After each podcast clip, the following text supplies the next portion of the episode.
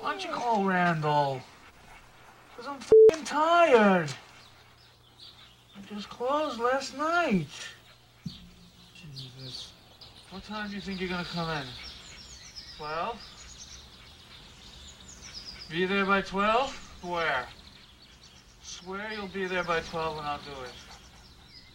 Twelve or I walk. Okay, retro go. Let's go.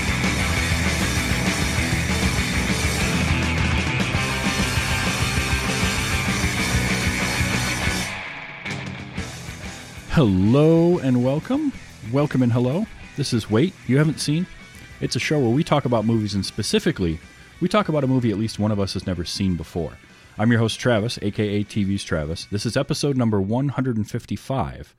And the movie that we watched this week is 1994's Clerks, written and directed by Kevin Smith. And joining me to talk about it, because he had never seen it before, from Soundography, it's Hammond Chamberlain. Hammond, how are you? Good. Uh, it's been a while since I was on last. I think we talked about uh, the uh, dreads. Yes. Yep. It was uh, you and um, and Drew, and we did uh, Judge Dredd and Dredd back to back. That was a fun one. Yeah. Comparing and Yeah. contrasting. So you had One was really good, and the other really wasn't. exactly. Uh, so you had never seen Clerks before, and uh, you let that slip on an episode of Soundography, which I, it caught my attention, and so I, I had to get a hold of you. Um, so, are you are you much of a Kevin Smith movie fan, or and this was just one that you didn't see, or do you not really care for his movies much? Well, so I like his movies a lot. That's the thing. I just happened to be. This was 1994, so I was graduating from college. I was starting a new job, working at the jail. I was uh, deep in a relationship that was going to end in four years, and it just wasn't. It wasn't something that hit my radar. Uh, I've seen other Kevin Smith movies. I like um, what's the one where the the where uh, oh gosh, with the The Angels, Dogma. Dogma. yeah, Dogma's good. Yeah, Dogma's- Dogma's good. Uh, Clerk, not Clerks. Um, Chasing Amy, really like that. In fact, I there's a, a joke I used when I was stage managing uh, from Chasing Amy that broke that kind of broke the crew for ten or fifteen minutes. so uh, Okay. there there are there are things I, I mean. I love the fact he's a comic book guy. I love the fact he, you know, is a fan of certain things that weren't cool to be fans of back in the early the 90s and 2000s, and now they're cool. yep. Uh, we saw I saw the Strikes Back with my wife. Um, Okay. So it's not like I'm avoiding him. It just I'm not ensconced in the Kevin Smith universe as as I would be if we were talking about something else. Sure. Okay. Well, that makes sense. And this, I mean, this was his first film, and and as such, we'll kind of get into. You can you can tell some of that that it's his first film, um, but it, it set the stage for him. But it's always interesting to me how how that can happen, and it makes sense if it was just it it hit theaters or it hit you know at a time when it wasn't convenient for you to really see it and then it kind of gets out of sight out of mind you just forget about it Yeah. Um. I first saw this movie. I I want to say it was around the time of Dogma's release. Uh, so it would have been late 90s, 98, 99. Um, because I had seen Mallrats and I had seen somebody I know had uh, had a copy of Chasing Amy and I'd seen that. I still haven't seen Mallrats either. I forgot all about that one. so yeah, Mallrats is another is is kind of fun. It's sort of like if it's basically if Clerks had a bigger budget and could do more. Okay. It's it's more, much more like that. One of the things with this movie is as I said, it's his first film and you can tell that because it's more or less a series of vignettes that loosely Yes. tie together with the over the course of a day. So for for me, that whole thing made it feel like it was a black and white adult Peanuts cartoon. That's actually a pretty good way to put it. Um, I hadn't thought about it like a Peanuts cartoon, but yeah. So that type of storytelling for Kevin Smith would continue with Mallrats was very much kind of a series of vignettes tied around this loose thing that all happened in a day. He got better with his um, narratives in Chasing Amy and Yes. then Dogma and you know he he got better at kind of time keeping it from uh, making it feel more cohesive I think would be the way to put it. Um, The other thing too is he he did he did have a, a uh, access to a bigger talent pool as he had more money. oh, sure. Yeah, and I'm not saying these people were bad. I'm just saying that they look like they were acting in their first film. and most of them were. Um, So that is that is something uh, definitely with this is this movie was made for a shade over twenty seven thousand dollars. Uh, is what he his budget for making the movie, and it shows. In in part, That was just the Gatorade. That was just the Gatorade. Yeah, no doubt. Um, he was actually working at that quick stop at the time of making it. So the the convenient it all takes place at the at the quick stop slash RTS video, which he worked at, and he would work, you know, six in the morning till eleven at night, and then they would shoot from eleven until like four or five in the morning, uh, and then he'd get a couple hours, try to get a couple hours of sleep, and go back to working the next day. So, yeah, he uh, famously uh, f- maxed out all of his credit cards, borrowed three thousand dollars from his parents, and sold off a bunch of his comic books to finance making this movie. So this was like, this was Kevin Smith betting the farm uh, and not knowing any better, and obviously it worked out for him. But Yeah. it definitely has that feel because you're right. There's a lot of the acting in this does feel a little wooden and a little stilted because they're they're young actors and a lot of them are coming off of you know never really acting in films before, just on stage. Um, so that that can be a little bit rough, but I tell you what, one of the things that I do really like about this movie is the way the dialogue is written both feels realistic and also feels fake. It's kind of Quentin Tarantino like. Where well, I actually I had another analogy because Okay. When the video game the video store guy is talking, it Mm-hmm. sounds like any minute he's going to talk about going down to the shore, buying his Motley Crue T-shirts and his bitchin' Camaro. I feel like they're going to break into a Dead Milkman song any minute. Yeah. Yeah. Um, and I'm sure a lot of that was like influences of the music and, and movies that Kevin Smith watched. Um, Yeah. Because early, especially early on in his career, he was very strict about like, look, read the words that are on the page. Um, I love his his quote uh, from an interview he did. I think it was after I can't remember what what he was talking about, but basically he was working with Affleck, and I think it was on Chasing Amy, which I'm pretty sure came out before Good Will Hunting, right? Because Chasing Amy was '97. Was Good Goodwill Hunting '98? I think so. Um, But it was Affleck trying to uh, the the the quote from Kevin Smith was Affleck kept trying to um, ad lib, Flex. and basically Kevin Smith said, "Look, if you want to write your own movie, why don't you just go do that?" And he's like, "So he did," and then he won an Oscar for it. um, but yeah, so he was he was very much like, "Look, just read what I write." And uh, and so you get a little bit of that. I did notice though this watch through, and I don't know if I just never really paid attention to it before or what. There were a lot of moments, a lot of scenes that were a single take with amazing amounts of dialogue in it Yeah. like minutes worth of take going at once and it's just a steady a static shot of two people talking but to memorize and deliver all of that dialogue in a single take like that's pretty impressive even for uh, yeah. for young you know especially for young actors um Yeah. So Yeah, you know. their their inexperience the inexperience showed most when they were showing the weird characters in the store, like the people who were oh yeah the milk the milk lady or the guy with the eggs that he was bundling himself with or whatever.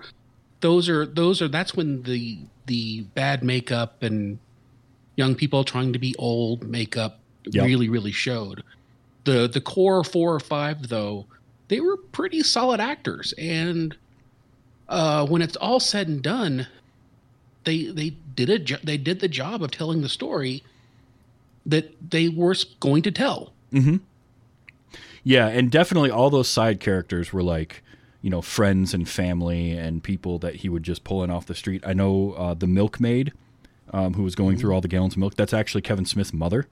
Um, They had to call her in at like 3 a.m. because the, the actress that was supposed to be the milkmaid just didn't show up. Um, the guy with the eggs, I love him. That's Walt Flanagan, who has been in, uh, I think, every production that Kevin Smith has done since then in like some small role. And he was also part of Comic Book Men. Oh, so he's he's he's uh he is to Kevin Smith that Bruce Campbell is to Sam Raimi. kind of there's a few people like that and and flanagan is one of them um, he he is if you remember in any of the other kevin smith movies where there's a guy that says tell him steve dave that's Yeah. walt flanagan Um, okay. he's like four characters in this movie because he's the the guy with the eggs. He's one of the people that's in the the group that go through the anti-smoking ra- uh, rant from the chewing gum salesman. Um, he's actually the one that goes up afterwards. After all of that happens and they're pelting him with cigarettes and he goes up and buys a pack of cigarettes and leaves. Um, so it's like the same guy. They would just put a wig on him or they'd, they'd have him in a hood and so you couldn't see his face uh, kind of doing a little uh, sam raimi fake shemp uh, action going on um, but you know when you're making a movie for 27 grand that's what's going to happen Yeah. uh, that's also actually why the movie's in black and white um, is a budget thing. They didn't want they didn't have the money for enough lighting to be able to have cohesive. It was going to be a ton more work to match all the color temperature because they had just a mishmash of lighting. So they just decided to shoot it in black and white and not deal with that. And it was cheaper. It, yeah, it it also makes sense because it's also more expensive to process color stock than it is to process black and white stock. So it ended up being cheaper, and I think the movie's better for that. I think the there, there's something about the feel of this movie in black and white. And I know one of the special thanks was Jim Jarmusch, and it kind of felt like something Jarmusch would maybe make, um, or or at least in that kind of a style when it when it's in black and white. Sort of feels like um, uh, like his coffee and cigarettes vignettes. I don't know if you've ever seen yep. those. Yep, But, like, I that- have. it gives that feel. I did like this was another great. I, Kevin Smith is a wonderful interview, and he's got endless quotes and endless stories. His podcast is great. Um, I've enjoyed that over the years. But he had uh, one where one of the first reviews of Clerks, the reviewer said that the black and white film made it feel like you were watching this movie through the store's security cameras and so he latched onto that. So from then on, anybody that asked him about it, that was what he would say: is, "Yeah, we we we shot it in black and white, so it looked like the security cameras." And like, I just love, I love that he would do that. Like, it's such a Yeah. Kevin Smith thing to do. Um, yeah, no, it it was it, the the the way the movie was shot showed that he was a new filmmaker. I mean, there's no question he wasn't hiding the fact he was a new filmmaker. Mm-hmm. But they also showed that he kind of had an idea of what he wanted to do, and that if he'd had more money, more time, whatever, all the things more of that he got later, he was going to be a competent storyteller and director. Mm-hmm. Yeah, that was the thing. He knew how to tell a story. The technical aspects of the filmmaking are pretty amateur, right? There's no there's hardly any movement of the camera whatsoever. It's almost all static locked off shots, maybe a dolly pan, um, you know, a pan here or there.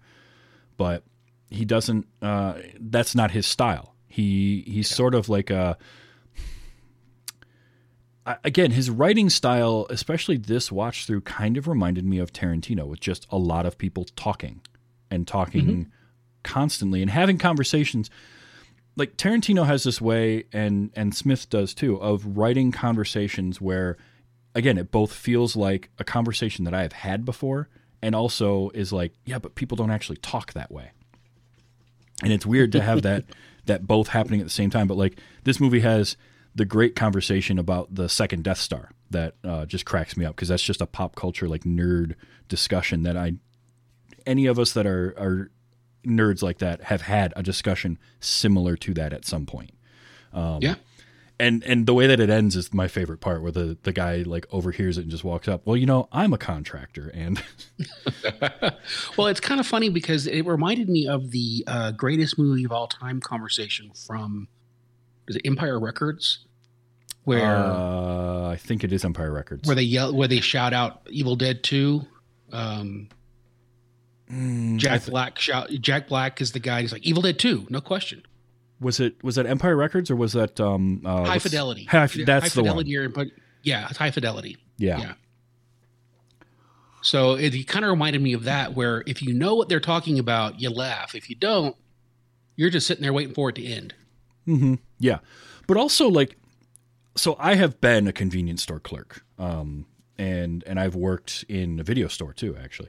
Um and so I can kind of like for me, I can kind of latch onto some of this, like that feeling of you know this job would be great if it weren't for the customers, type of thing, or uh, you know all of that kind of stuff. Like I get that feeling. This was just I think part of what made this resonate with so many people was the time that it came out and the fact that a lot of people wanted to be like you want if you did that job you wanted to be Randall you wanted to be the one who could do that but more more of us were a Dante uh, and just sort of took it and didn't deal with it.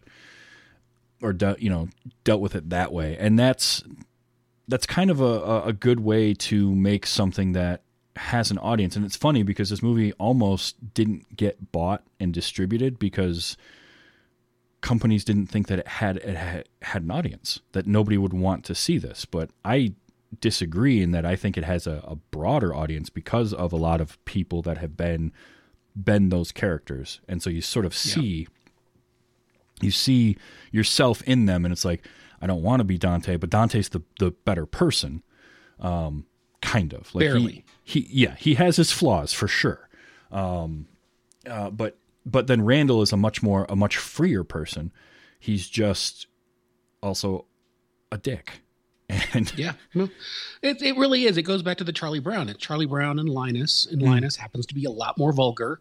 yeah and and Charlie Brown's the guy who's always following the rules, and you know, gets mad at his girlfriend when she gives her number, and then gives the other number. yeah So I mean, it very much is a peanuts. It and there it's a locked off shop. People sitting leaning against the wall talking. It's it's peanuts.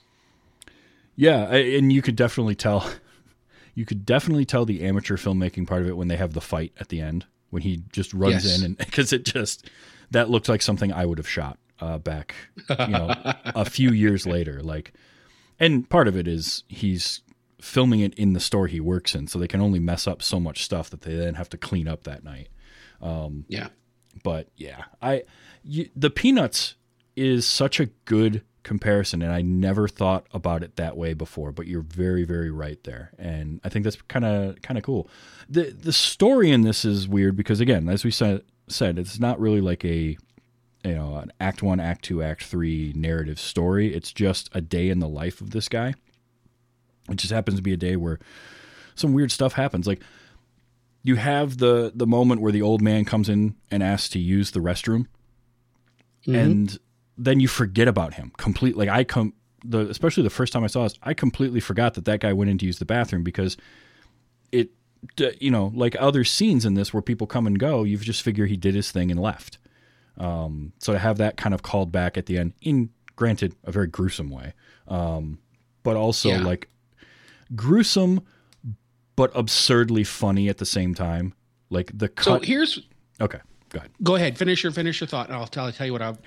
I was just going to say the the the sharp cut to the wide shot with the gurney and the sheet over the body is so absurd and I can't help but laugh every time because you just it's it's so dumb but it's it's funny. So, So this that scene, that whole last third third quarter of the film, where that story is unfolding, is the exact reason why I'm glad I saw it now. Because I think if I saw it when I was in college, I might have been far more down on it. I might have thought it was in bad taste. I might have not really liked it. My sense of humor has changed Sure. immensely over the course of my life, and especially having since I've having worked in and around jails and prisons my entire career, get a little bit dark with your humor sometimes. yeah. And I think that seeing it now, I appreciate the humor of it, even though the whole time I'm going, "Oh man, that's just rough." it really That, is. that's yeah. How do you take your your your mildly paced comedy and make the pinnacle of your story that moment? Because that's really what kind of the, the climax of the film. yeah. It, it really is. And interestingly, the original ending, have you heard about the original ending of this at all?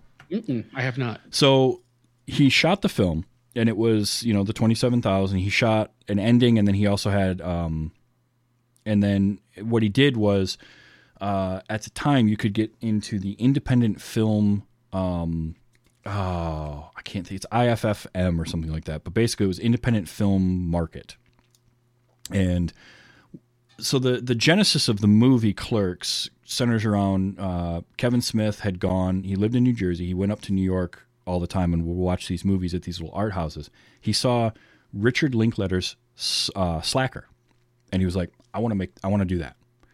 And so, using the same kind of process that Slacker went through, he made his movie. He got it shown, and then uh, distributors would would pick it up and buy it. And that's how it ended up at uh, Sundance Film Festival and eventually Cannes Film Festival. The original ending that he had pre like wide release, at, after Randall leaves the the quick stop for the night, Dante goes back behind the counter. He's getting ready to close up, and somebody comes in, holds up the quick stop, shoots him in the chest, and he dies. And that's how the movie ended. And it was one of those and it, it was a it was a situation where it wasn't so much that Kevin Smith wanted like this dour ending, he just didn't know how to end the movie. So that Mm-hmm. was kind of his way out. And I get it. Endings are hard. Like they're the most difficult part of writing. Just just ask Timothy uh, Tim Burton. yeah. Tim Burton. I would or- argue the last ten minutes of almost every of his, every one of his movies is not great. I mean, there's a reason why Monty Python had and now for something completely different. That was just their way to get out of a skit. They could just throw that up and move on. So he didn't. That was the ending. And one of the people working at one one of the companies, I I think it ended up being Miramax who bought it and to distribute it, was like, how about we just end the movie when Randall leaves and kind of end it right there? And so they did that, and it makes for a better ending, in my opinion, because um, while there is some kind of uh, I don't want to say catharsis, but there's some sort of like I don't know. There's something about that ending where like he's not even supposed to be there that day, but it's such a downer and such a dour ending that having him get shot was was bad. So I kind of like how they ended it. Um, I'm trying to think where I was going with this, but but that was that was how it originally ended was was Dante dying. Um, so I- it wouldn't have been as successful. It No. definitely it definitely would not have worked as well. No, and I think even Kevin Smith, you know, later said like, "I'm really glad the I know what it was. Uh, Miramax originally told him, "Look, you can keep that ending. We're not going to force you to change it," which is for Miramax in the '90s was a big thing. Um, because the the guy that ran Miramax was famous for you know making edits to movies without telling the filmmaker before distributing them. Um, but uh, they told him basically, look, well, you can leave it as is. But then he decided to change it anyway, and they were they were happy that he did. And Yeah. Kevin Smith's career is happy that he did. I was gonna say Kevin Smith's wallet's happy that he did. Oh, big time. Um, yeah, this movie. So a twenty-seven thousand dollar budget. Miramax bought the dis- the distribution rights for two hundred and twenty-seven thousand. Wow. It ended up making in theaters about three million dollars. So, uh, pretty good investment all around. Um, and obviously, it spawned a almost thirty-year career now for Kevin Smith, who repeatedly has said uh, that he is incredibly lucky. And I mentioned the uh, the independent film kind of um, not festival, but it was like independent film factory market or something. But he, he got it played there, and it was it happened to be that one person went and saw it because he had like a terrible time slot. It was like a Sunday at 11 a.m. and one person just happened to go see it and fell in love with it, and that's kind of how things got started. It was him calling one person and playing the phone game, and eventually Yeah. it got bought. Um, But you know, it's funny because the the the from ni- about 90 I'd say 93, 94 to 98, 99, there were a lot of these innovative, low budget, mid budget kind of movies that were coming out of Sundance and out of these film festivals. Mhm.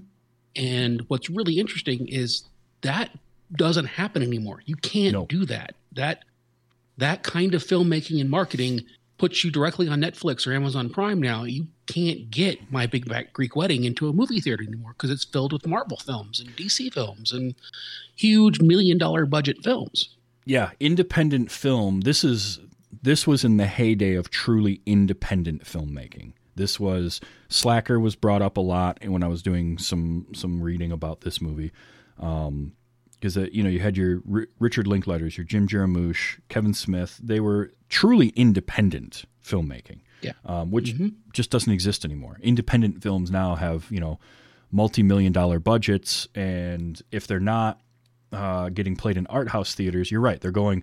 A lot of that stuff is direct to your streaming services. I'm glad that there's still some of that is still getting made, but I do miss some of this kind of filmmaking. Some of this stuff where it was, it's just that very simple stuff. There is a little bit of it happening on um, some platforms, uh, but it's just it doesn't have the distribution um, Yeah. the same Well, way. for instance, for instance, something like 28 Days Later might not occur if it was made today. That's a good point. Yeah, uh, even with an established name like Danny Boyle, like that's that is a good one. Um, and and it's sad because we need stuff like that. I love the Marvel movies. I love your big budget action stuff um, because I, I have fun with it. But I want the balance of that. Uh, you know, Yeah. I want to be able to go to a theater and see something like Knives Out, which Mhm. you know that's closer to what independent film is like now. It's a smaller budget. It has an amazing cast, but it's not this big action piece where you know budget is in the hundreds of millions. Um, But I want to be able to go to theater and see that and and have that be a wide release thing. Um, so I'm kind of I, I long for that to happen again, and I'm sad. I'm. It's sad to think that we probably won't ever really get back to that as theaters are becoming less and less prevalent overall. And and also, I, I think another word for other than prevalent is relevant Yeah, because uh, there are so many other ways now for film companies, not the makers, the companies, to make money from distribution now. yeah, and that's really what it comes down to. Is it's the money making part of it. Um, and it's it's unfortunate. It- things change. As, it, the funny part about that is it's so much cheaper and easier to make a film like Clerks now than it was Oh, yeah. in '93 when he was making it. I mean, they so Kevin Smith met Scott Mosier at the Vancouver Film School, um, where he went for like four months or something. But Scott Mosier was has been his producer on everything I think until the Jay and Silent Bob reboot.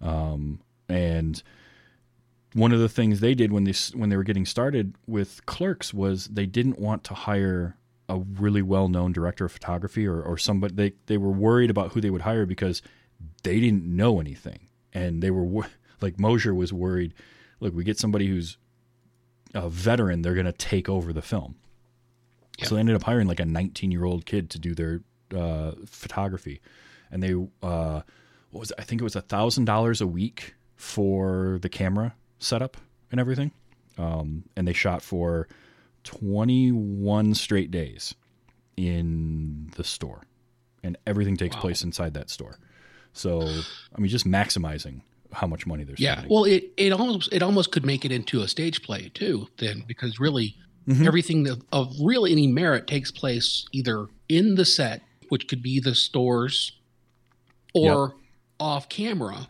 which could still be taken care of in the stores. Yeah, um, because the only scenes that took place away from the quick stop were the funeral scene, which we never see the And- inside of. Um, Yep. And hockey on top of the building. Yeah, on that's right on top of the building. So, you know, uh, yeah, it, it's one of those. Well, I guess the phone the phone call at the beginning, but that doesn't count. ah, yeah, but that's that could be any. You could make up like a side room type of deal for that. Yeah. um, what's amazing is that this tiny little movie spawned not only uh, Kevin Smith's career, but it also had comic books based around it. There was an animated series um, on ABC that ran for a season Which is Uh, so funny when you think about who owns ABC and the language and content of this those movie. talk about. I yeah. know. Uh, oh, that was another thing. So the movie is rated R, obviously. Uh, its original rating by the MPAA uh, was an NC-17, which is interesting in a movie that has no, virtually no violence, no nudity. It's just language, and just Well, didn't language. that happen with the? Didn't that happen with uh, what's it? The aristocrats. the aristocrats did get an NC-17 just for language. Yeah. Um, Yeah. Probably just for Bob Saget's segment alone, actually. Ugh. that one was that was something else. Um, but I watch that movie about once every two years to make sure I still feel something. Because if I don't feel something, I know my my soul is dead. Yep, that's that's uh, that's very accurate. Um, yeah, it, so the movie got an NC-17, and uh, and Miramax um, hired one of the lawyers. Actually, was on O.J. Simpson's team uh, to argue and got the MPAA to reduce it to an R without having to make any cuts to the movie, which is crazy. Funny how funny how you mentioned without making any cuts when that was kind of what OJ was Yeah, in trouble for.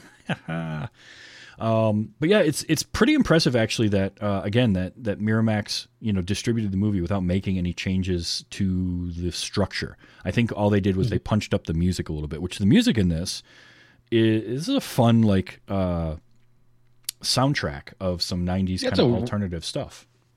Yeah, it's a romp down mid '90s, early to mid '90s uh, alternative rock. You know, with some uh, what do you got there? Um, Girls Against Boys, Alice in Chains. Um, oh, what was the other? Bad Religion. Um, it Yep. has a song in there, "Stabbing Westward," which I'd forgotten. That's early "Stabbing Westward" too. Yep. Um, the Alice in Chain one is uh, the one that I always forget, and then as soon as I hear it in the movie, I'm like, "Oh, that's right. I forgot they put that in here." Um, yeah, didn't they appear in singles that same year? Yes, I think so. And then Soul Asylum also did a song on here, and uh, Kevin Smith directed the music video for that song uh, Oh. as well. Probably paid for the the licensing to use it in the film by doing the directing. Probably, yeah. Um, I think actually the license fees for all the music that Miramax ended up putting in uh, was larger than the budget of the actual film when they shot it. so, you know, And it's funny uh, because it'd be even larger now because no, when they got those people, they weren't who they are. Alice in Chains was not Alice in Chains when they made the movie in '94. No, not at all. Um, so I mentioned how you know a lot of people identify with Dante and Randall. Um, you got the birth of Jay and Silent Bob, which originally Kevin Smith wrote the character of Randall for himself, uh, but then realized that probably having a better actor is a good idea, uh, and so ended up putting himself on screen and then Jay likes to say that he made himself Silent Bob so that he didn't have to any lines to remember. Um, and this movie started Jay and Silent Bob. It also started the whole Silent Bob says like one thing in a movie, which originally wasn't mm-hmm. even his. That line was not Silent Bob's in the script. It was Jay's, but Jason Mewes couldn't deliver it. Like he just was having too much trouble. And he's like Mewes in this movie is absolutely the amateur, no acting experience guy you can tell because he's fumbling Yeah. and flubbing his lines a lot and all of that.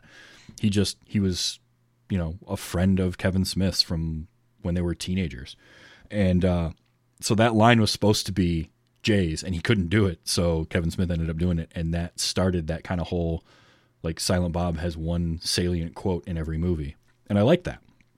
Yeah. Um, but it's a fun little trope. There's a lot of running gags, and almost all of them in, in Kevin Smith movies started here. Thirty, the number thirty-seven started because of this movie. Uh, and so now, whenever you see, like, you see the number thirty-seven in everything as a reference Yeah. to this. Um, the uh, Which is funny because 47 is the thing that Star Trek does all the time. That's right. Um, you got uh, some of the other like gags in this. I love the sign on the register. If you plan to shoplift, please tell us. or yes, I assure you we're open. Uh, yes, we're open. Like that. There's some variation of that outside of Quick Stop in all of Kevin Smith's movies, and the sign always changes to be like more and more of yes, we are actually open. Which that was a clever trick because they had to shoot everything at night. Um, they couldn't shoot during the day, so uh, that was a, a, a clever way to write into the script that there was gum jammed in the lock, so he couldn't open the shutters. So they can shoot everything at night, and you don't have to worry about the lighting, which I thought was kind of Nice. neat Yeah. Um, and it so it gives you a good narrative reason for it and it keeps everything consistent and uh but yeah i love that and he's got a and then the, the running joke you know what, what smells like shoe polish throughout the whole Yep. movie um Mhm. a lot of lot of callback lines savage you know nothing bunch of savages in this town uh Mhm. I, he says i'm not supposed to be here today i think five times Yeah. throughout the movie um there's a lot of, but there's also like some really good moments Wasn't, of. was there a Wilhelm? Was there a Wilhelm scream in there? if there was, I think it was. Was it in the hockey scene? Uh huh. I think there might have been. I mean, probably. Like, you know, the it's really only been in probably the last ten years where that's really become the thing where now I, I get annoyed by it.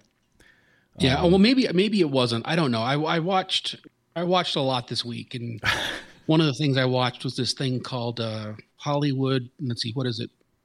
Versus the Hollywood tropes. It's on Netflix, and they go through all the tropes. They spend a lot of time talking about the Wilhelm scream. Oh, okay. It could have been. It's worth There- watching. There, I'll check that out for sure. Uh, but there might have been one in there. I- It's hard to say. I don't. I don't remember it. Um, but Yeah. if it was going to be anywhere, it was going to be in that hockey scene. Um, Also, did you notice that the okay? So Scott Mosier, I mentioned, was the producer. Another one of those people that would they would pull in for like little bit parts. He's the guy that has the wool jacket and the beard, who's kind of a man child. He's sort of Yes. that's mm-hmm. Scott. That's Scott Mosier, but it's also the same guy that's yelling at him while he's playing hockey, standing on the ladder, and then jumps into the hockey game. That's also Scott Mosier. He just shaved his beard and did that part. so he got to he got to play two different characters uh, in that. In fact, in one shot, because when they when uh, was it Dante and that dude looked down at the store. Um, and the person looking up at them asks if they're open. You see the other Scott Mosier character in that shot looking up at him. And I So, forgot. question: Would you would you shave your beard to play two parts Uh, no. in a twenty-seven thousand dollar film your friend was making? At this at this stage, no. If the beard was shorter, maybe, maybe. but this this took too long to grow. This this beard took like it would take me a year or two to get back to this. That's not a COVID beard. That's a that's a life beard. Yeah, this started in like 2015. So this Yeah. went pre-COVID. But there are some there are some great like moments of character in this that I actually really like. Um I like how Randall for all of his you know, Randallness has that moment with Caitlin towards the end where he's just like you break his heart and I'll kill you. Like Yep. he's he is fiercely loyal to his friend Dante, regardless of all the crap that goes on and kind of how he acts towards him. And I kind of like again, that's I think what makes they're not they're not perfect people, but they're they're relatable people. Yeah. And I appreciate that in a movie. I I, I want characters that I want to like the characters, and you know, Randall is sometimes hard to like. Um, and Dante They all too. are hard to like sometimes. Yeah, but they're also I, I just find them to be relatable. Like I feel like I know people like them. So that can help sometimes if they're not as likable, if I can at least find them relatable but a little bit unlikable as opposed to just irredeemable. Yeah. I think that the uh his his his I'll break your heart if you or I'll kill you if you break his heart line kind of is like a brother who's allowed to pants and he's his his, his sibling. Mm-hmm. But if anyone outside that circle comes in, then all bets are off. Exactly. Uh, what? How does he phrase it? Territoriality. He was mine first. Yeah. Yeah. hmm all the like the side characters are are zany, right? The Yeah. Um, and they're meant to be like they're just it, the movie's really meant to just be Dante Randall, um, Veronica, Caitlin, and then just a bunch of random people. Now Dante, as we mentioned, isn't a perfect person either because honestly, he's trying to have his cake and eat it too, and I didn't realize how much that would kind of annoy me this watch through. The Yeah. the whole thing with Veronica and like I've always known that part of the movie, but it just for some reason it hit me different this time around. Like, oh man, Dante, that's that's not cool. That's like that's not how you treat people. So, you know, there is that. But again, relatable. Um, he's pining for something that he that he thinks he wants. Uh, his memory of what his relationship was like with Caitlin, even though the reality of it is considerably worse. Obviously, if she cheated on him all the time, and now he's kind of doing the same thing. So, you know, it's it is what it is. It's also a, a bit of a product of its time. Like it, kind of uh, mentalities of things are different, and I think even Kevin Smith would probably say that. Like the way he wrote the characters might be different than how he would write them today. So I would hope so. I know. I, I did you see the Jay and Silent Bob reboot? No, the last one I watched was The Strikes Back. Okay. So Strikes Back was kind of the end of the interconnected stories for a while, um, and then he went on and did uh, he did quite a few different movies, um, Jersey Girl, um, oh, uh, Cop Out. Um, he made a couple of horror movies, Red State and uh, Tusk, which is. Very weird. Um, Yoga Hosers, and then he went back and he did the Jay and Silent Bob reboot, which honestly, it's not a perfect movie, but it's a ton of fun. It's very fan servicey. It's got a ton of cameos, much like Jay and Silent Bob Strikes Back did, uh, but even more. Um, it sort of tells the same story. Jay and Silent Bob have to actually are going to Hollywood to stop a movie being made about Blunt Man and Chronic again. Um, it's very self-aware, but you can see the change in Kevin Smith over the years um, in kind of what he's putting on screen. And another part of that was uh, he had a heart attack on stage, uh, like the year before they started making the Jay and Silent Bob reboot, um, and that changed a lot of his perspective on things. So, yeah, I think that uh, you know present day Kevin Smith, while he's definitely still pr- very proud of what he made, he probably would would change a few aspects of it. Um, which is fine. Like it's it's good growth. I do put this as uh, like higher on my end of Kevin Smith movies. I think this one slots up there. I don't like it as much as Dogma. I think Dogma from me is still my favorite Kevin Smith film. Um, Of the ones I've seen, I probably agree with you. there's something about kind of the the irreverent humor yet comes from a place of like only somebody who was raised Catholic is going to write a movie like that. Um, Yeah. and I covered it on this show a while back with um, Stephen and Ashley from Horseshoes and Hand Grenades, and both of them had a very um, religious upbringing, so they were not allowed to see that movie growing up. And they both agreed that it's not it's it's irreverent, but it also has like a a, a certain um, honor towards all the subject matter as well, which I is Yeah. I think what Well, I it's like appreciate. Book of Mormon the it. musical.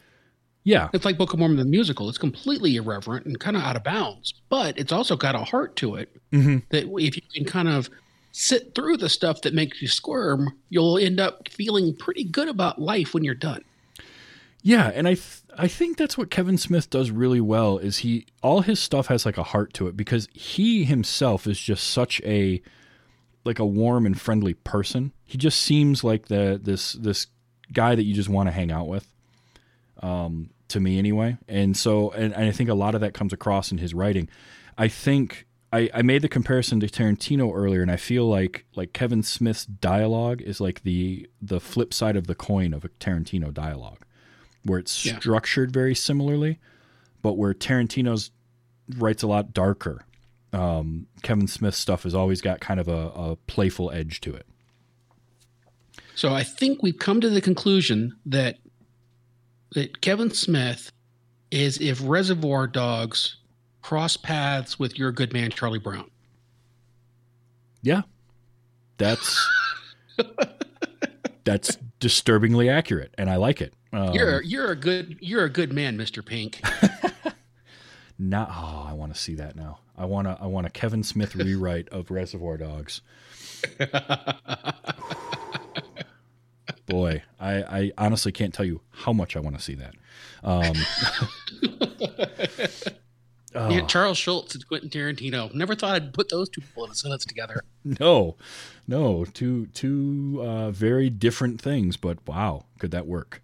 Um, yeah, I just I, there's there's just a charm about Clerks for me. Um, now you had said uh, before we got started um, that you had some things you really liked about it and some things you really didn't like about it.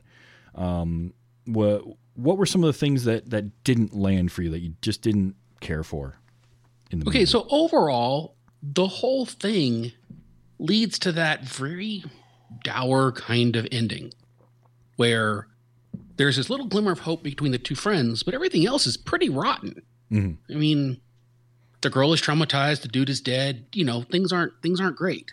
Uh, relationships are in shambles except for him and his friend.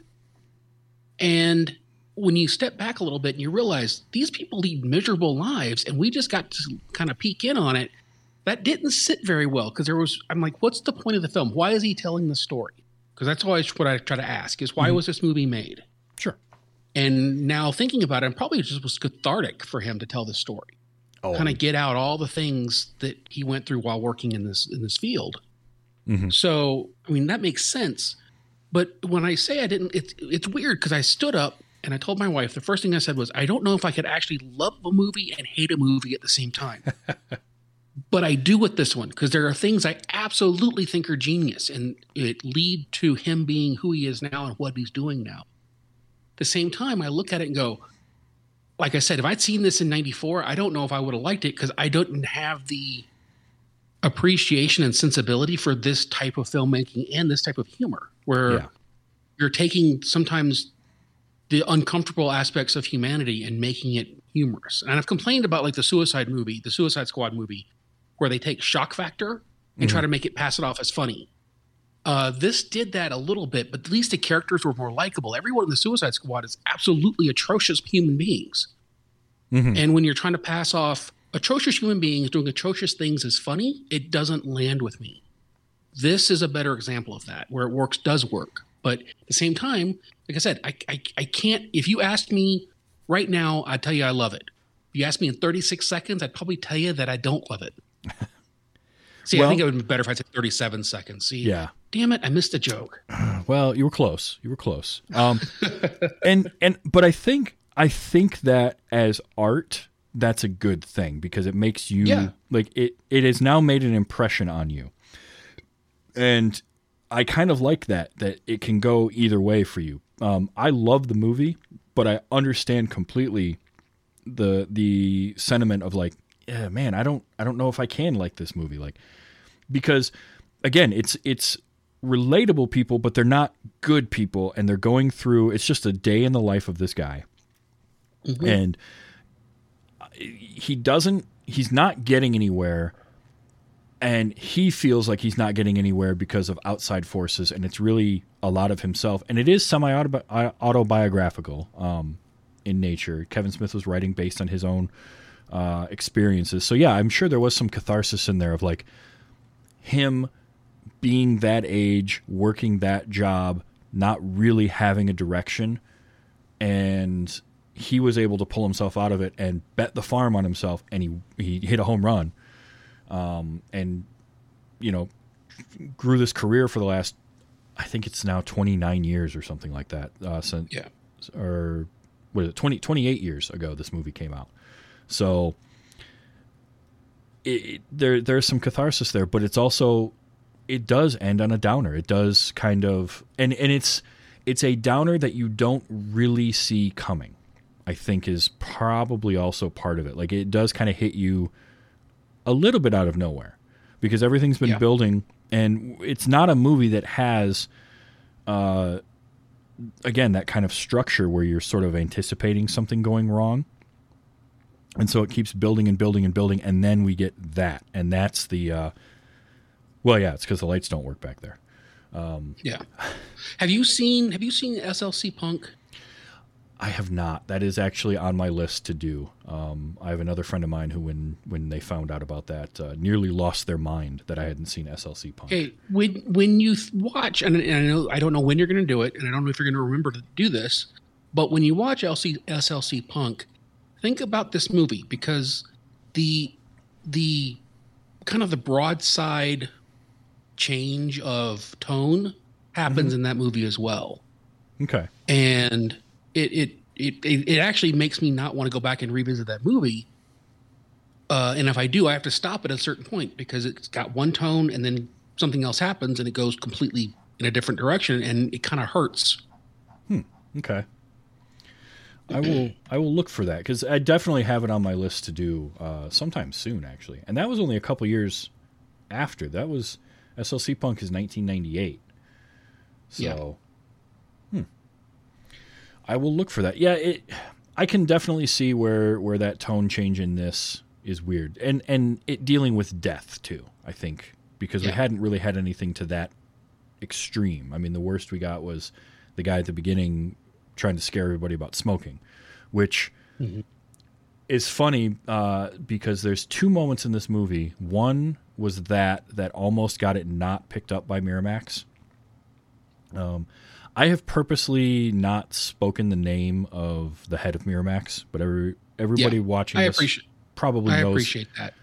he apparently did not like that part of the movie the first time he watched it um, and it took some of his underlings to like convince him to watch through uh, the second time before um, they finally greenlit and the, the buying of it and picked it up but um, the other one was uh, the same two guys that worked for Miramax also wanted to make sure that the the um, in a row line got heard because that was the one that that just killed them. And they they were like this movie needs th- that's one of the funniest things I've ever heard. So it's it's funny that both of those hinged on like one guy. Yeah. and that oh that was another thing. So kevin smith has uh since all of the the stuff has gone on with that person um kevin smith has acknowledged like yeah you know uh, the most of my career is owed to to that and so what he has done apparently is residuals that he's now getting for any of his movies that were distributed by miramax um, he's donating to women Oh, that's awesome. I think it's women in film or women in media or something like that. Um, because like he feels bad, you know. Obviously, he feels bad that that all that was going on while he was being very successful. So, Yeah. but that that there again is that that's that Kevin Smith thing where I talk about like he just seems like the kind of person you would want to be around. Every interview you see with him, every time you hear him talk, he just he's always Kevin Smith. It never feels to me it never feels like he's putting on any kind of a persona. It's just that's the dude he is. He's and he just knows how lucky he is that he is still in that industry able to do what he's doing and have what he's what he's got based on where he started, which was a twenty-seven thousand dollar movie where he maxed out all his credit cards. That's Yeah. the scary one. And- And you're right because he was Kevin Smith even when he was playing the corner in Daredevil. yep. Oh yeah, yeah. When he was doing that, uh, what was another one? Um, Live Free or Die Hard. He played a Yep, very similar character in that. Still, always Kevin Yep. Smith, Yep. which is why It worked Silent for Will Smith. It can work for him. Yeah, that's true. That is very true. Um, so this movie, do, strangely, had a number of things to clip, but they weren't like. I don't know. It's it's it's weird. I felt I, I thought I was gonna have more more things I wanted to record and have uh, at the ready for a soundboard at some point, and I realized that no, not all of them. Although um, I have a few things if you want to hear them. Sure, let's do it. Uh, this one, I, I think this is the only. This might be the only Jay line I have. By the way, so I mentioned how Jason Mewes in this movie f- felt very amateur, um, very rough.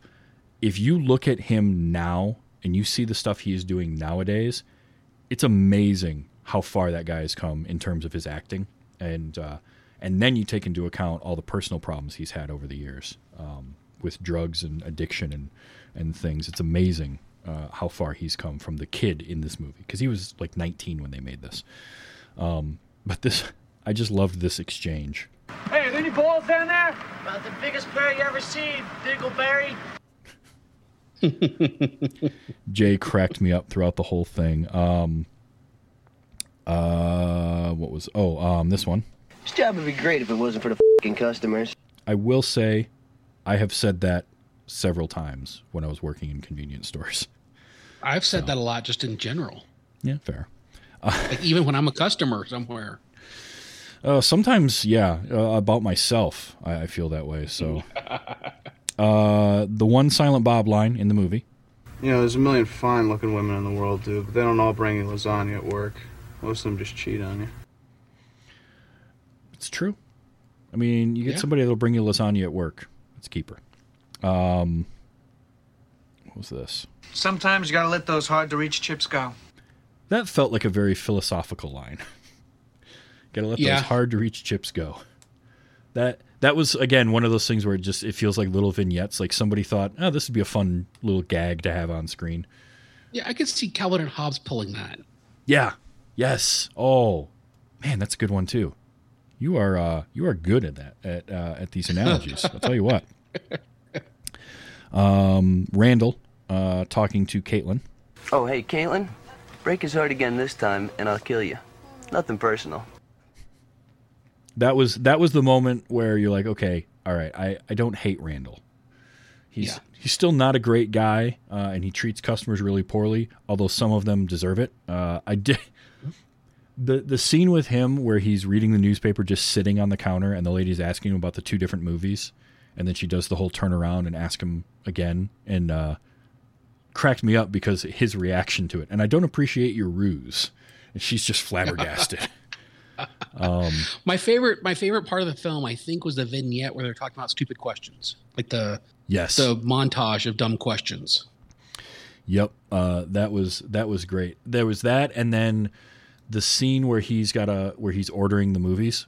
Yeah, And funny thing about that is that Jeff Anderson, uh, who played Randall, refused to read those titles if that woman and the child were in the room. So that's why the shot starts out a little wider and then cuts in, zooms in closer. He refused to read any of those while they were in the room. He, the, so they had to be out of the out of there. He did all of that, and then they cut shot the coverage. Um, and those those just get progressively more and more ridiculous, and I can't help Yeah. but laugh at them. They're just so dumb. Um, oh, this is another Randall line. You are very protective of him, Randall. You always have been. Territoriality. He was mine first.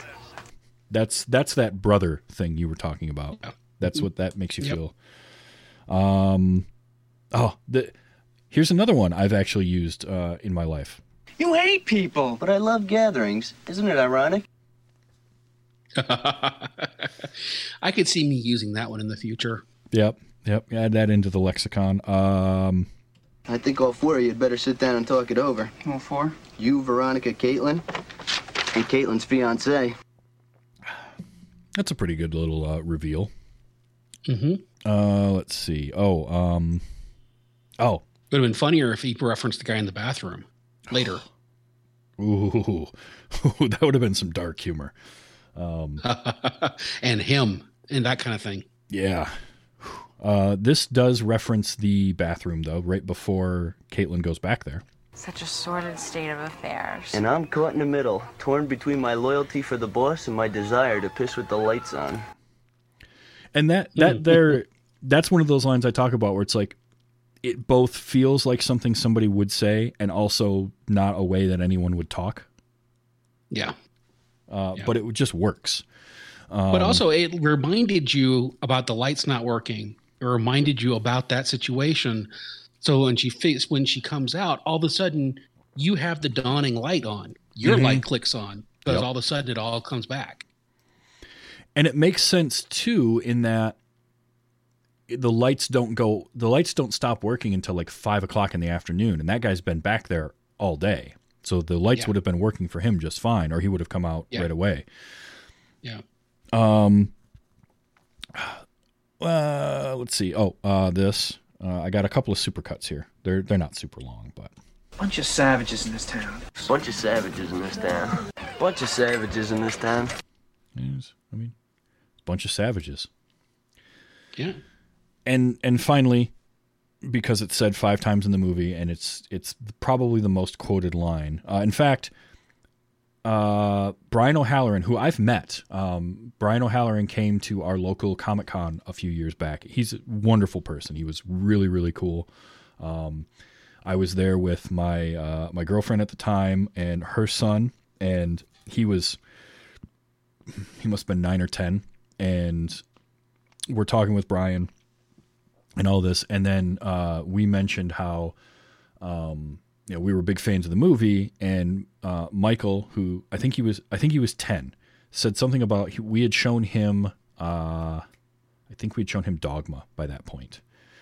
Um, but uh, he's like but but you haven't seen clerks yet right? Because uh, if you got if you if if they've shown you clerks you guys are doing a bad job of parenting. Like he was he was but he was oh he was great. He was so much fun. But he he uses the line this line the i'm not even supposed to be here today and like all of his cameos when he shows up in other um other movies. Uh was he had it in Jay and Silent Bob Strike Back where they they do something with like a, a lobotomy and it's him on a table and he's just screaming I'm not even supposed to be here today. Like that's that's Oh, his that's catch. Yeah. it's his catchphrase now. So I captured those I'm not even supposed to be here today. I'm not even supposed to be here today. I'm not even supposed to be here today. I'm not even supposed to be here today. I'm not even supposed to be here today. Oh, f- you. the last one is great because Randall finally just loses it so There's nothing more exhilarating than pointing out the shortcomings of others, is there? That's another good line. I didn't capture that one, but that's a good one. There's a few of those. Yeah. I, I just think I, I do think that if you are a film fan, this is a actually kind of an important movie to see because you can kind of, as we mentioned, it's independent film and it's a type of film that we don't get currently. Um, I'm really glad you got to see it and that you mostly enjoyed it. No, I, I did, and even if even if I walked out kind of disliking it, uh, in any way, shape, or form, it's still something that it's like sitting through. I don't know, uh, Citizen Kane. It's something that you should do, whether you like it or not. When you walk out, it's something that is referenced enough and is classic enough and is landmark enough that you need to see it. And for our generation, for people born I'd say 71, 70, 71 on, uh, this movie is a huge kind of touchstone moment for filmmaking. Yeah, and it really shows what you can do with a limited budget. You don't have to have a large budget and super uh, like visual, crazy visual styling in order to tell a story that has an effect and can can get some points across. Like there's some good phil- philosophy in this too, of kind of you know does your does your station in life uh, dictate the way that you act or do you kind of just jump out and do your own thing? Um, and and sort of it hit right in that slacker uh, period as well. Obviously came out right after Linklater's slacker. Um, so yeah I do I agree with you. It's kind of an it's a touchstone movie. It's an important movie. Um, and I just like the fact that you can see what can be done for you know pennies in terms of filmmaking uh, I and can it's even more important now because we could do the same thing. We could have our friends who work at the local convenience store. Mhm. We could lock down our iPhone 13s, Yep. put it on black and white, and use our movie iMovie and turn out something like that in probably a week yeah for a lot less money, but it wouldn't have the same thing because I'm not Kevin Smith. Yeah, that's really what it comes down to is is we could do that, but we don't have that same heart, that same the the passion and the desire that he had to make this, um, and what he went through doing it, uh, in order to put it on I don't. screen. I don't have that. I don't have that catharsis. I need to shake off. I don't have that monkey. I have to get off my back. right. So for me to do it, it'd feel disingenuous. And even if it was like a shot by shot, line for line remake, it would not have the same uh, purpose. Yeah, very very true. Well, I'm really glad that you that you have seen this and that we've ticked it off your list of shame. So, so uh, I'm happy about that. Now you are uh, getting ready to start season four of America's Next Top Podcaster, correct? Yep, we. I think we actually record our first episode on Monday tomorrow. Oh wow, excellent. Uh, for those that don't know, I was uh, a contestant on season two. Hammond is producer, um, and I'm excited. I'm excited for this uh, this next season. In fact, we have one of the contestants in the chat room. Cyrenex is here. Uh, Sean White, he will be on season four as well. Um, so, uh, what kind of a delay? What are we looking at as far as like when season four episodes will start um, start being Dropping. available? Yeah. So uh, I'm going to be doing like I did last year, the Patreon feed, and the Patreon feed is the more complete show. With like the it's the how to podcast part of the event, the Okay. experience. And since I'm doing that, and it's going to be pretty straightforward and pretty much the live studio recording, so to speak, the Patreon feed will probably happen pretty quick. Okay. Uh, Bobby Frankenberger is doing the uh, main feed editing again, and it kind of depends on what the workflow is as far as how much audio he's getting and how much time he can do it. But I'm sure there'll probably be a minimum three week turnaround. Okay. So if you just want to kind of hear uh, the results of everything and sort of the the bare bones. Uh, you got a few weeks and that'll be hitting the, the feed. And it's America's Next Top Podcaster.com, correct? yes. Um, Or if you want, is it, uh, what's the Patreon uh, page? I think it's um, the same thing. America's Next Top Podcaster. Okay. Patreon, I think. So, Alex Albisu runs that. I, I don't ever go there because I don't have the passwords. Ah.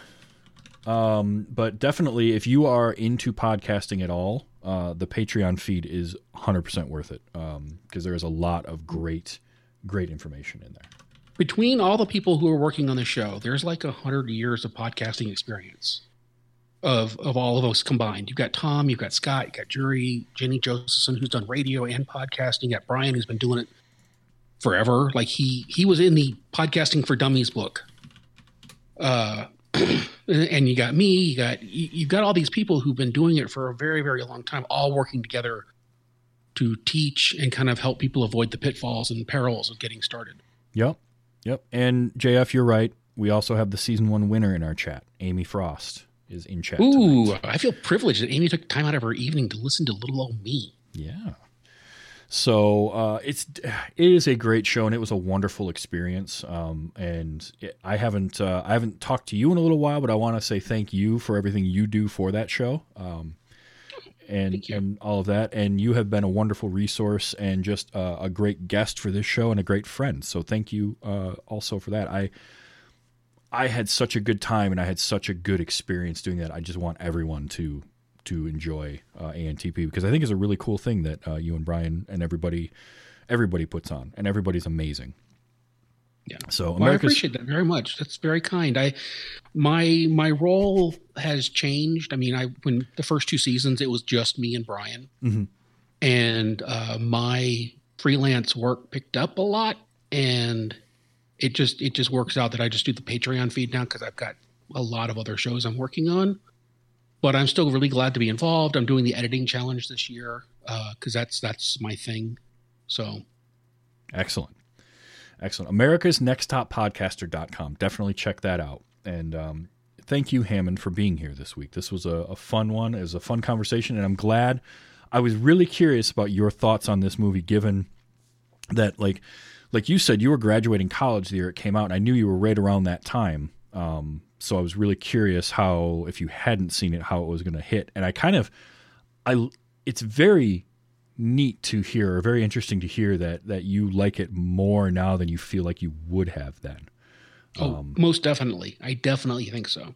So very very cool. Um, where can people find other things that you uh, work on, uh, other shows or projects or anything like that? Uh, if you go to jhammondc.com, you pretty much lead you everywhere. I do soundography with Brian Ibbott. Uh, we're in the middle of season eight. Uh, we just had our Tori Amos episode come out.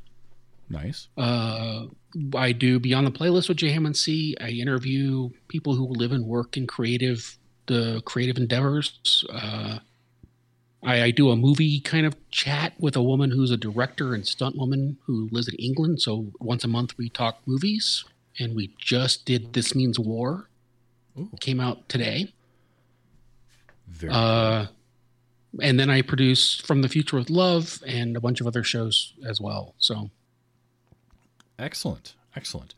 Uh, so this show I record Sunday nights at 8 p.m. Eastern time. You can uh, hang out live uh, in the chat room at twitch.tv slash tvstravis. And then as a podcast, it's available at tvstravis.com uh, or anywhere you get your podcasts. Um, and leaving a rating and review on, a, on the podcast kind of player, if it's an Apple or, or something, does make the show more discoverable and does help out a lot. So I do appreciate that.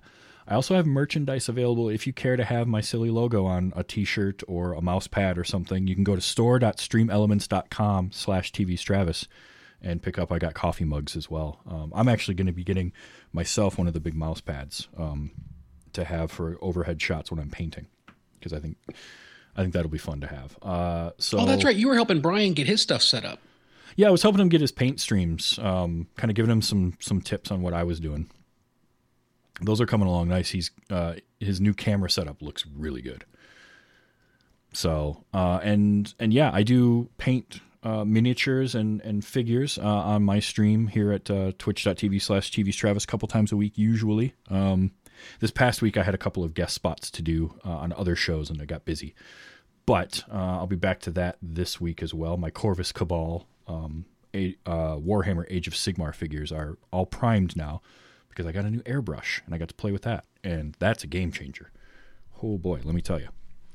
Um, and I also have Let's Watch Highlander, uh, which is a show that I do with Audie Norman, uh, where we talk about Highlander the series, and we are uh, midway, th- or we are coming up on the midway point of season four already. We have been doing four seasons of this show now. It's crazy to think we've been at it that long, uh, and that's on so I have, a, I have I have a I have a comment about um what's the guy's name that plays the lead? Adrian Paul. Yes. In the 90s, when they cast Pierce Brosnan as James Bond, I had wanted him to take over Bond. Ooh, I could have seen that. Adrian Paul could have made a really good James Bond. I think he would have been a fantastic Bond, especially coming after Dalton, which I think had the attitude of Bond but couldn't pull it off because the scripts were weak. I think he would have been better than Brosnan. I you have got my brain clicking on a few different things tonight, and that's that's another one. I uh, man, I could see that, especially when I think about some of the uh, flashback scenes that they would do in um, in uh, Highlander to like the 50s and 60s, and kind of picturing him there. Oh yeah, I could see that. I think Adrian Paul is a fascinating because his acting also just got so much better like as that series went on. Um, and and like Brosnan, I feel like Adrian Paul could have pulled off some of the the wink, kind of wink at the camera Yep. type stuff a little bit better because I think his comedic timing might have worked. Yeah, and also I would have been it would have been more believable that he could have killed somebody because I don't I don't ever really buy that Brosnan was going to hurt anybody. Not as much then, although I will say uh, the Brosnan that I've seen in a few things in the last few years, older Brosnan, I can buy that. Yeah. Um, oh yeah, yeah. for sure. But you're right, younger Brosnan, even coming off of Re- Remington Steele, that was never a Remington Steele was never like a shoot a bunch of people kind of character. So Yeah. yeah, no, that's a good one. That's that's really good. So Um, we've got Peanuts and Adrian Paul. Yeah. We've got Duncan MacLeod as James Bond and Peanuts in uh, uh, the Reservoir Dogs universe. It's uh, it's been quite a night. well, Hammond, thank you again. This was great. Uh, we'll have to we'll have to have you back on uh, inside of a year. I think it was just about a year ago. I think so. Yeah. Yeah.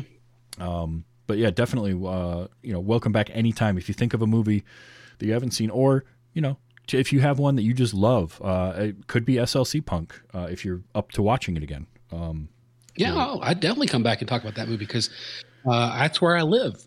Uh, yeah, that's right. That is right. Excellent. Well, uh, that's going to do it for this week. Now, next week, what do I have? I have I have a good one for next week. That you're having a guest and you're talking about a movie. You would be quite accurate in that. Uh, boy. Uh, oh, next week. Oh, that's right. I am having my friend David is coming back. Uh, David Myers, who was on a bunch of earlier. I'm going to show him a movie called Identity, starring John Cusack next week. Uh, if you haven't seen this movie before, it is worth checking out. It is a fantastic little thriller. And then after, I think I saw that one. I think I saw that one. Yeah, it's got John Cusack, Ray Liotta, um, Alfred Molina is in it, um, Jake Busey, uh, Yes. Am- Amanda Mhm. Peet, I- yep, I know that one. uh, directed by James Mangold, who went on to do um, Logan, amongst others. and He had also done Cop Land. Uh, I'm really looking forward to it because I love this movie. And then the week after that, Audie and uh, Ace in our chat are going to join me, and we're going to talk about Teenage Mutant Ninja Turtles.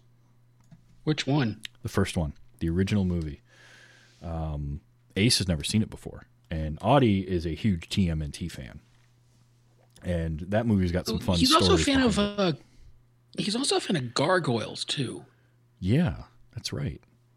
There was, I, I'll tell you, there was some good late '80s, early '90s cartoons uh, out there, and Gargoyles and TMNT are a couple of those. And that first Teenage Mutant Ninja Turtles movie is another one that uh, holds a very special place in my heart. Um, Well, for me, I just look at it as a technical achievement because they had you believe that the puppets and the animatronics you forgot about that and watched the movie. Mhm. And it wasn't until either when you walk in or you walk out and you realize that you just got fooled by this amazing technological advancement in puppeteering.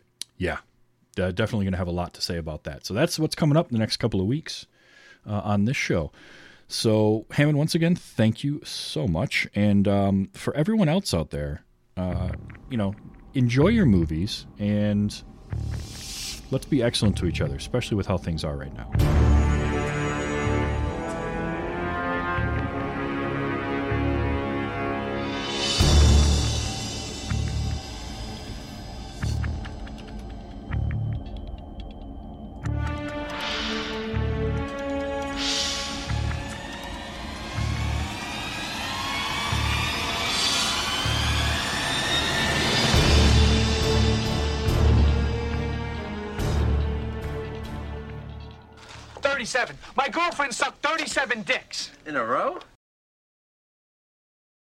Club hopes you have enjoyed this program.